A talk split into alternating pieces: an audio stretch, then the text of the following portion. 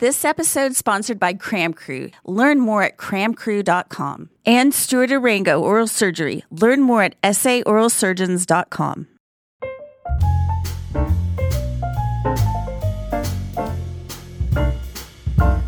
Welcome to the Bubble Lounge. I'm Martha Jackson, and October is Breast Cancer Awareness Month, and that's what we are going to talk about today. I came across this lady on Instagram, Cathy Williamson, with the Middle Page blog, and she shares her journey of how she discovered she had breast cancer. She had no symptoms, she had no lumps, couldn't feel anything. And doing her annual mammogram, they discovered something very serious was going on. I found her story to be very compelling and very inspiring, and I wanted her to share it with you all today. So, Cathy, welcome to the show. Martha, thank you so much for having me. I really appreciate it. Of course. Well, I have followed you on Instagram for a bit now, but something that really got my attention at the beginning of October was a t shirt that you had on.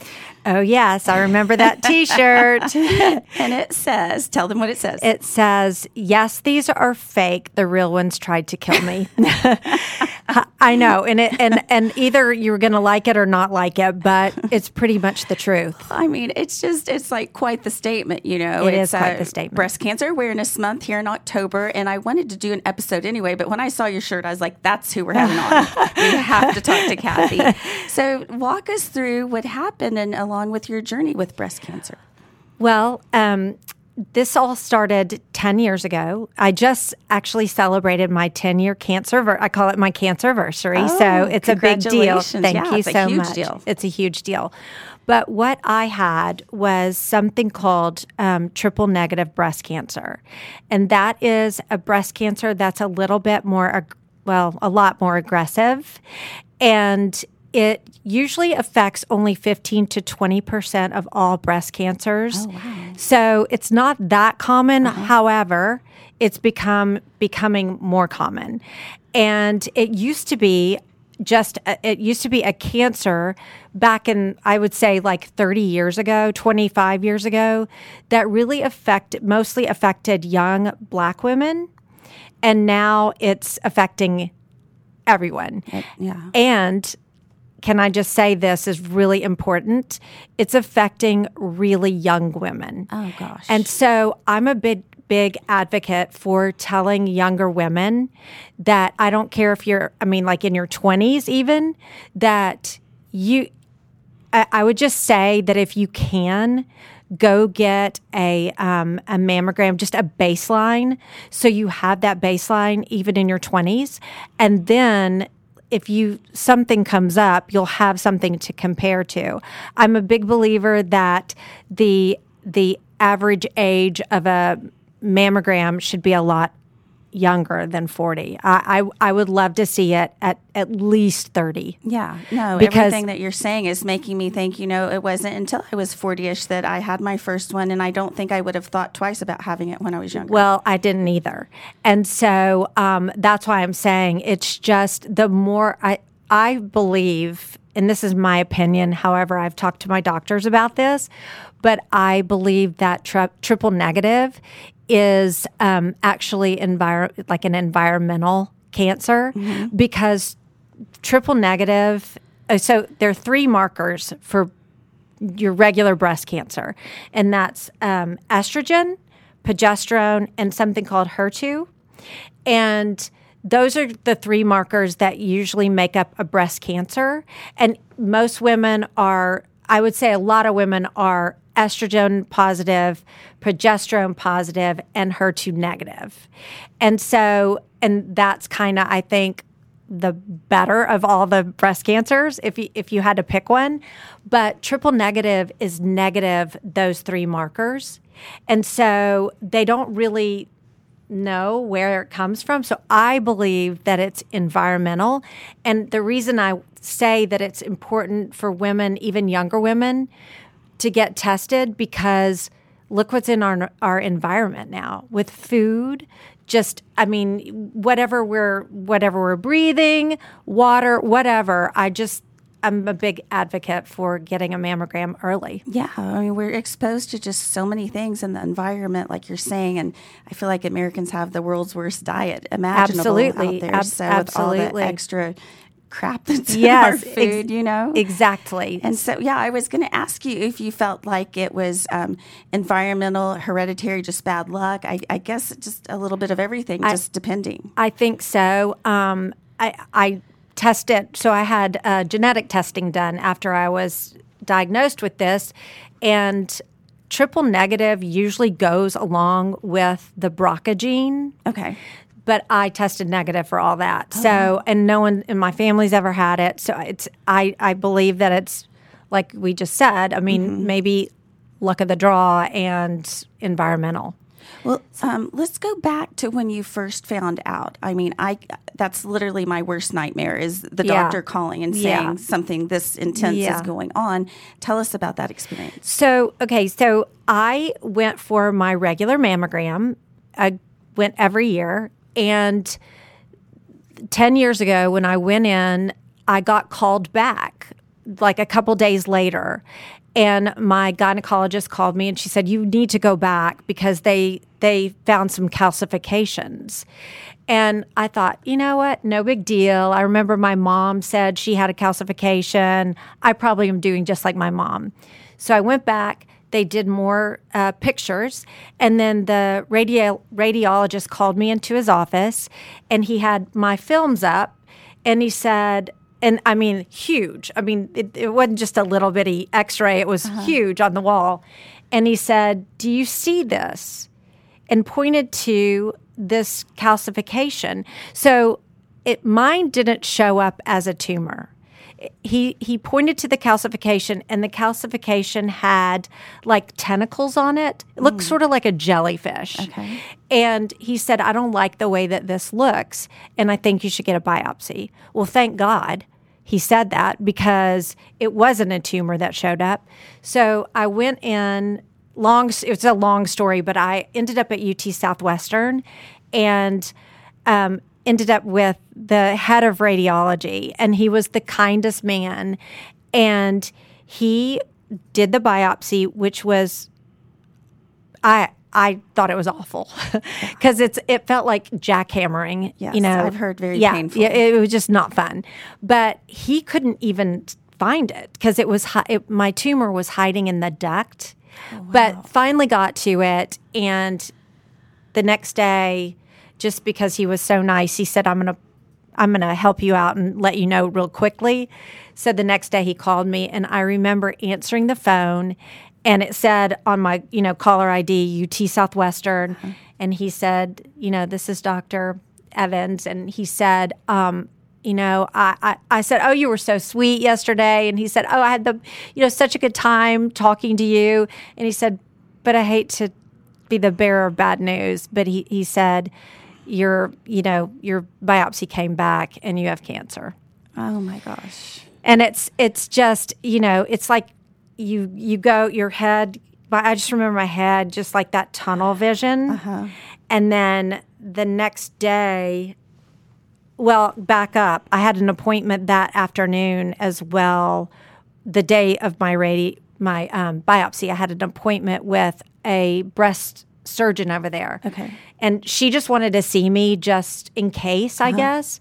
And she came in, and when she she said, "I think we caught this early," and when she said that, my my daughter had gone with me, and I just remember it was like the Charlie uh, Brown teacher that Oh, wah yeah. wah wah wah wah wah wah. You know, You probably couldn't hear anything she said. uh-uh. I couldn't hear a thing. And we walked out, and I looked at my daughter, and I said, "Did she just tell me I had breast cancer?" And my daughter said, "I think she did." And we'll be right back after this short break. Finding an oral surgeon is hard enough for yourself, and when it comes to your kids, it can feel impossible. We suggest our friends at Stewart and Arango because from emergencies to wisdom teeth and everything in between, they have you covered. Stewart and Arango are board certified with MDs who specialize in full scope oral, facial, and implant surgeries for both children and adults. Not only is their office state of the art, they lead the industry with the most advanced techniques and procedures. And when it comes to safety, they are pediatric and adult advanced life support certified and use a three day local anesthesia, which keeps you comfortable while limiting the use of opioids. Best part is, they're conveniently located at Northwest Highway and Hillcrest Avenue. So if you want the best of Big D caliber oral care, come see the friendly staff at Stewart and. To learn more about them or book your appointment, visit saoralsurgeons.com. That's saoralsurgeons.com. We know how crucial your children's education is to you. The path to success begins at home, and that's why we're thrilled to introduce you to Cram Crew. For over a quarter century, Cram Crew has been the trusted partner of families across Texas, delivering unparalleled one on one in home educational services. They understand that every child's journey is unique, so they've crafted flexible and personalized programs to ensure each student reaches their full potential. They go beyond just tutoring, they offer comprehensive academic support, targeted test preparation, and invaluable college readiness program. From planning and strategizing to executing applications, Cram Crew provides a roadmap for success in this crucial stage. Because at Cram Crew, they don't just prepare your child for tests, they prepare them for life. Don't leave your child's future to chance. Contact Cram Crew today and make sure your child is ready for the next step in their academic journey. Visit cramcrew.com to learn more. I went back the next week and we she was going on vacation so they worked me in real quickly and back 10 years ago they were doing now they do chemo and then mastectomies. Okay. But back 10 years ago they did mastectomies and then chemo if you needed it. Okay. Your choice if you wanted a you know a mastectomy. Uh-huh. I chose to do a double mastectomy. And so from the time I found out it was 2 weeks later that I was, you know, under the knife getting a double mastectomy, and then um, and then I found then found out it was triple negative, and you don't get a choice. If it's triple negative. You have to do chemo, and I did radiation as well. So, and I will say this that if anybody is going through this, or God forbid it happens to you, or somebody that you know, um, make sure that you see a breast cancer specialist. Okay. Don't just go to a oncologist. Make sure that you see a breast cancer specialist and an oncologist that deals in breast cancer. Well, and we're so lucky here in Dallas, Texas. Yes, is we are. just have so many wonderful resources. Like my biggest fear is living in a smaller town and not having Yeah, access to these things. And we really are fortunate. And it sounds like you had a really good team that was ready for you. Well, they were amazing, and I I I had lived in we had lived in Birmingham, Alabama. Um, I guess we lived there for ten years, and we moved to Dallas, and I was diagnosed like a year and a half after. Oh, w- One of my really f- good friends that lived in my neighborhood in Birmingham, she was diagnosed with triple negative six weeks before me. Oh my gosh. Yeah. And it's kind of weird, like an Erin Brockovich story, but there were two other women in the neighborhood that were also a year later triple negative and several years before triple negative. But had I done, had I lived in Birmingham, I would have followed what she did, mm-hmm. the protocol she went through. Right. And she didn't go to a breast cancer oncologist. Uh-huh. And unfortunately, it didn't work out for her. Oh, wow. I know. It's really sad. But I'm so thankful that I was in Dallas Yeah. and got that treatment. And that's why I like to tell people go to a breast cancer oncologist. Got it. I mean, that's really, really good advice. And, you know, you don't know how to navigate these No, you situations until you're like in it and you're in, you're an emotional wreck You're trying to process the You're- information. you're right. And then trying to trying to just figure it out. So, uh, yeah, so fortunate to be in Dallas, Texas. It is. Did you have a good support group, friends, family that that took care of you and lifted you up during all this? So I did. I really did. Um, like I said, we had just been here an, a year and a half, and so uh, my family was is in Dallas, and so I did have my family. My two of my kids were here, um, and yes, and I had some really good friends that helped me along the way, plus friends from other parts of the country where I've lived. Um, and that's really important to have that because even though I will say this that the support is great, but unless you've gone through it, it's really hard to to understand what somebody's feeling, Sure, you know? sure, right. And so um, I didn't really have anybody that I could talk to that had had been through this, except for my friend in Alabama who was six weeks ahead of me. But I like to um, I like to always tell. I mean, I, I try to on my blog um, bring it up every once in a while, but I want to make sure that women know that if you, if they are di- they are you know given this diagnosis, I'm always happy to talk to anybody, and I have done that for the last ten years. I mean, I've people have reached out to me, and I'm just like, here's my number, just call me, and let's just go through the whole thing, because there are tips and tricks, of course, for um, mastectomies and then chemo. There are a lot of tips and tricks, and you don't know until somebody tells you. You know that's that's walked this walk ahead of you. Sure. So um, if anybody if if anybody needs me, you can you can get in touch with me. No, I know so many people would appreciate that a lot. And it's so nice that you have this blog and you have access to so many women out there that are following you and enjoying your content that you're able to get the word out to such a big audience. Right, right. So and sometimes I try not to be that the the the breast cancer blog Yeah. because I started as just a fashion blog, but it's there. I mean, if you need me, I'm there. So just just so everyone knows. Well, you know, October is Breast Cancer Awareness Month, and so we're doing all that we can to bring awareness out there. Do you have any tips or advice for people just as far as to what to look for? And, and again, stress the importance of that yearly mammogram. Well, I, I think, of course, um, breast self checks are really important.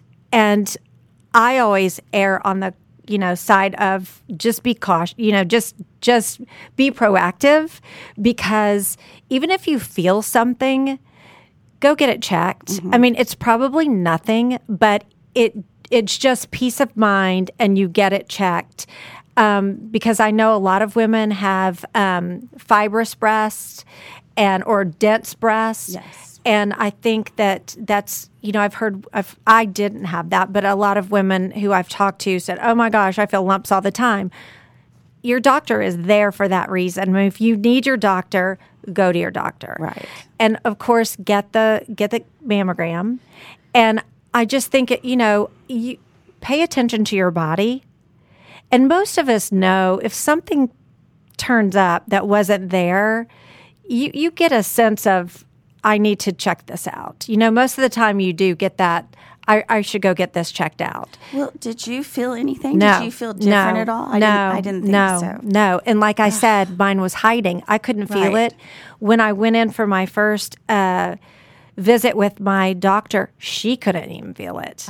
So that's why I'm saying the mammogram is really important.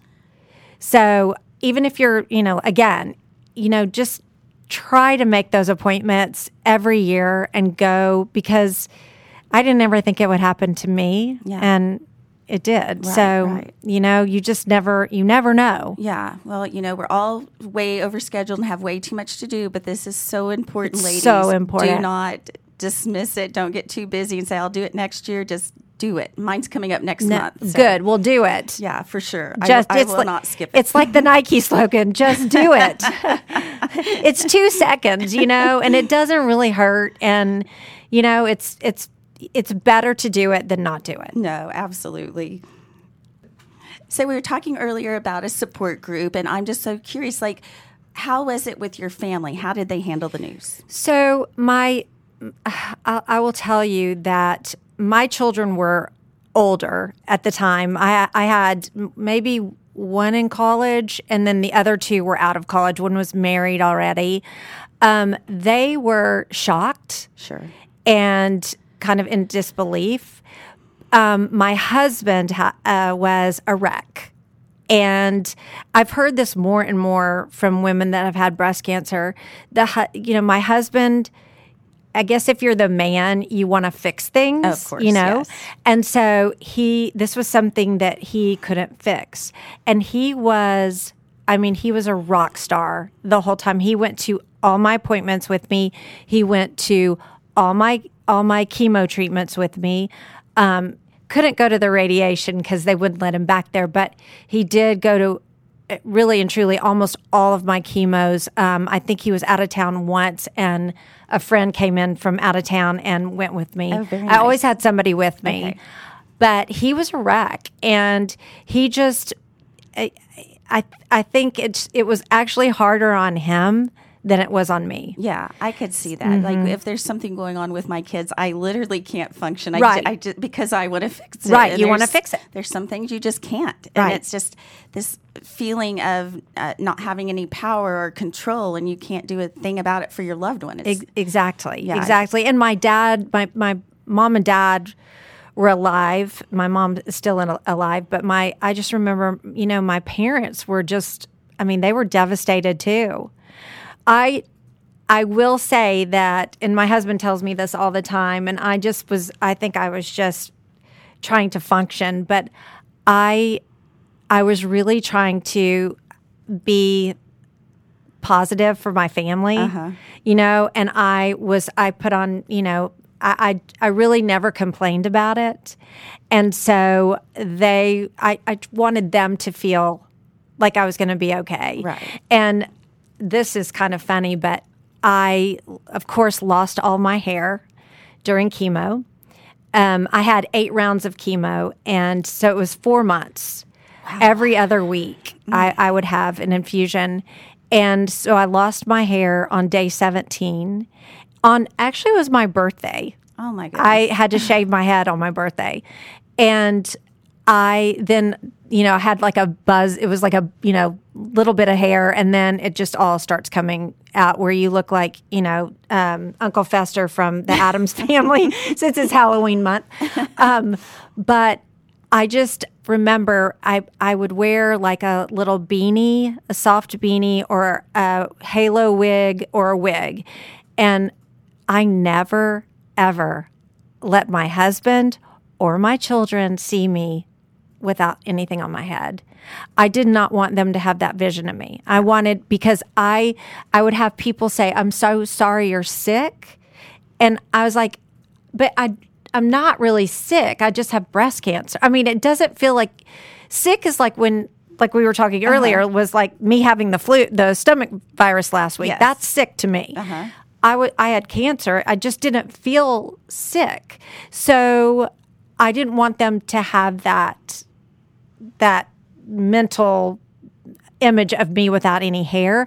And I didn't even really want to see it because I just was like, I don't want to feel sick. Yeah. You know? Right. So it's just the way that I dealt with it. you know, we all deal with things I know. very differently. I know. That sounds exactly like how I would handle it as well. I did. I mean, I just, you know, it was just one of the ways that I handled it. So, anyway, but I will say that um, I relied a lot on my faith, and I just knew that I was in God's hands. And something, a friend of mine in Alabama sent me a book. And this is a great book, even if you're going through anything, any any illness. But it's called 365 Days of Healing, and it's by Charles Breve. I think it's B R A V E E. Bro, no, B R A Z E E. And it, you can get it on Amazon. 365 Days of Healing. But it was it it made me kind of it gave me sort of an aha moment when I was reading and I think it was on January I think January 13th maybe I can't remember the exact date but um I and this is just I I mean if you believe in God or you know it just said it, it said on that page it's just like a devotion. And it he was he was um, talking about the lord's prayer and he said on earth as it is in heaven well there's no sickness in heaven. And so i just started thinking about that and i was like i'm not supposed to be sick. So i'm to start claiming that i am healthy and whole and this is going to go away. And that's kind of how I got through it. It seems like it worked. It did work. it did work. And I will tell you, I mean, even to this day, I read that book every single day. And it's just, it, it really does help you think positively. And I think that when you have any kind of cancer or any kind of illness, I think the brain is really powerful. And I think that when you you put that positive thought into your head, I really do think it can heal you.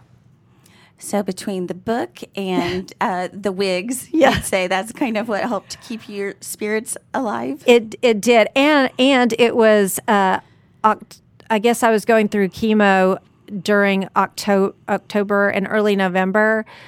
So I got a lot of online Christmas shopping done. Oh. yeah, I was going to ask you, how did you feel your days? Because just the anticipation of the next week of treatments, that would just it would be really it would be really difficult to pass the time waiting for that. Well, it was difficult passing the time. I took a lot of walks and I really didn't get in crowds very often mm-hmm. because I I had a goal date of November 7th was the day that I was to finish chemo, and I did not want to go past that. And so I did end up in the hospital one time because my I, I got what they call neutropenic, mm. and it's when your I think your white cells I can't remember if it's your white or your red cells go to zero, okay. and I just felt horrible. So they put me in the hospital, and they're like, "You can't. I mean, you can't go out and be around anybody." And I was like, why am I in the hospital then? I mean, this is the worst place to be, right? exactly, yeah. But they finally let me out. Um, but I just I tried to stay and I and I was able to do my chemo that next week. Um, but I just really didn't get around in crowds. Sure, sure. Yeah, so I would stay healthy.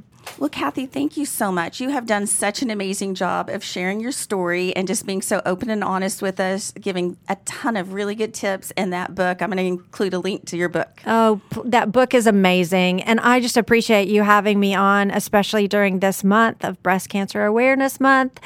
And uh, ladies, please go get checked get your daughters to go get checked your you know your sisters your granddaughters if they're uh, in their 20s don't think that it can't happen to younger women because it, it really can. So I, I i that's i just really want to reiterate that. That's that's great advice. Thank you yeah. so much. Well that's been another episode of the bubble lounge. I'm martha jackson and we'll catch you next time